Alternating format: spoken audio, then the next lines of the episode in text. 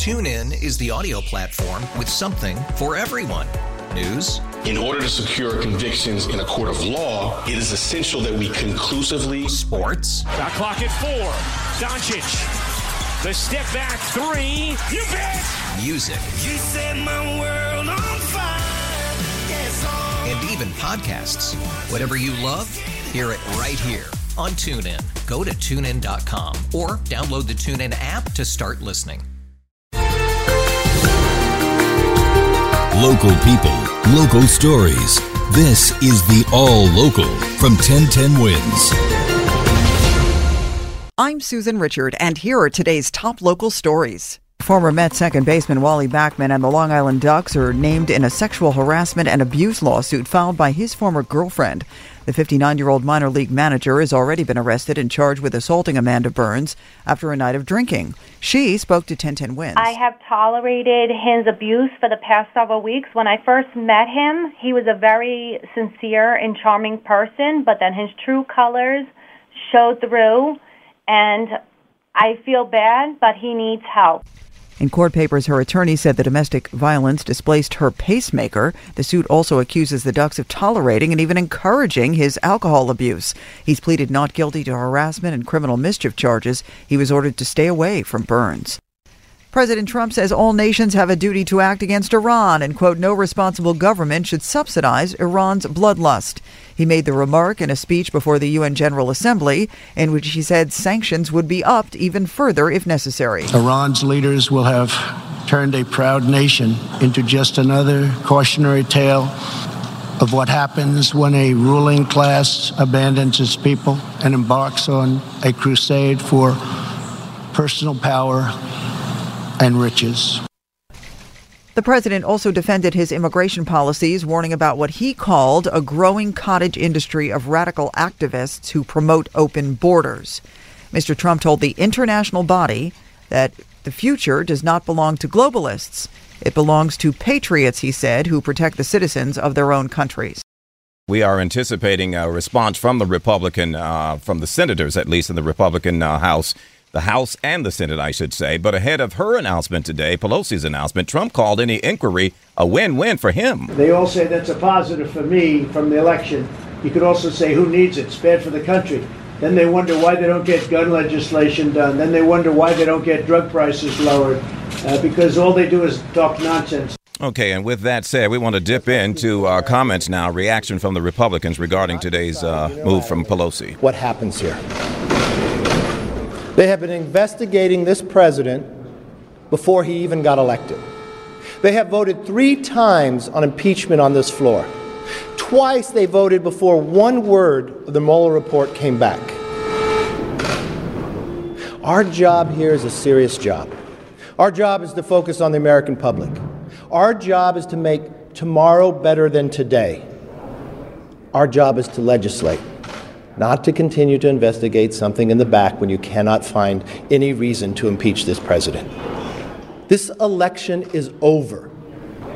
I realize 2016 did not turn out the way Speaker Pelosi wanted it to happen, but she cannot change the laws of this Congress. She cannot unilaterally decide we're in an impeachment inquiry. What she said today made no difference of what's been going on. It's no different than what Nadler's been trying to do. It's time to put the public before politics. Thank you. Police are hunting for a gunman who shot and wounded two innocent bystanders in East Flatbush. The victims this time, 26 and 50 years old, shot as bullets were flying here on East 21st near Ditmas about a quarter to six last night. Both women in serious but stable condition at Kings County Hospital, not the intended targets, as police try to figure out who were the targets and who fired the shots. Terrence lives a block away from here. He believes it's young people arguing about something or another. If we were to sit down and know what they really was fighting over, it would be, it would be nonsense. More than a dozen stray bullet shootings all across the city this past summer. Now yet another for police to try to investigate. Glenn Schuck, 10-10 wins here in Flatbush.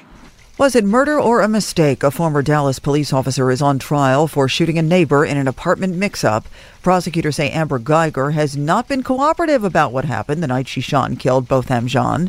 Correspondent Marcus Moore reports. The 30 year old former police officer is charged with murder, claiming she mistakenly walked into Jean's apartment that night thinking it was hers.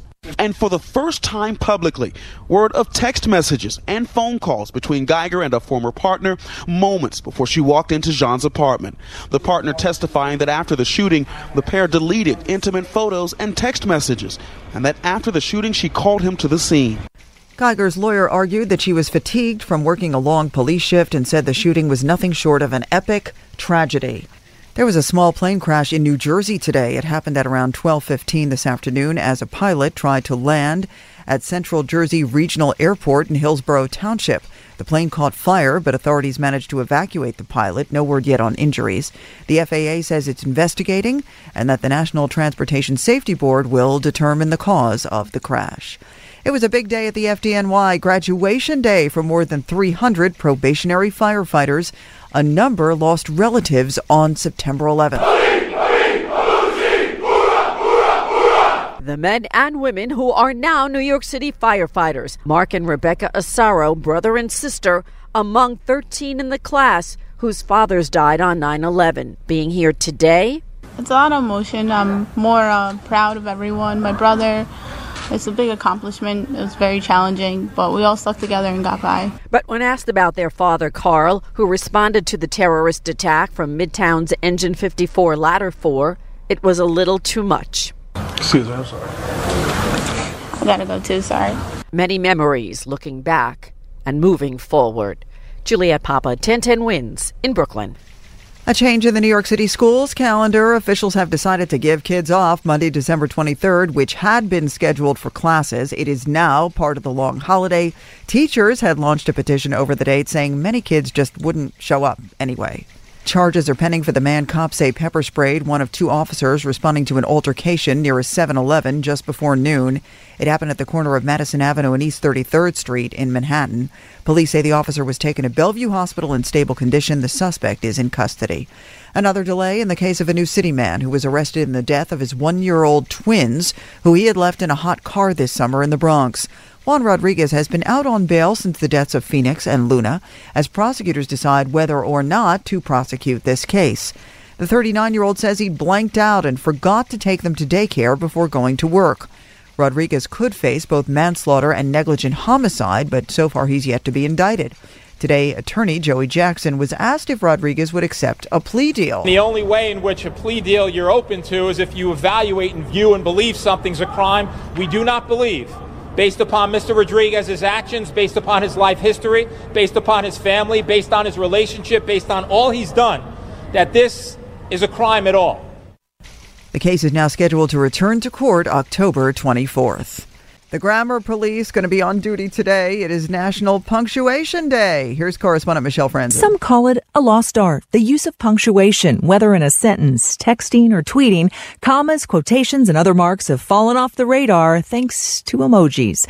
But on this National Punctuation Day, we pause for these tiniest marks that can make all the difference in how your words are communicated and received. Where in the written world, an exclamation point serves as the punctuation equivalent to a mic drop. For me, it's a day to revisit my overuse of ellipsis, those three dots that can signal an ongoing thought, which leaves a question mark of how to best end this story. Period.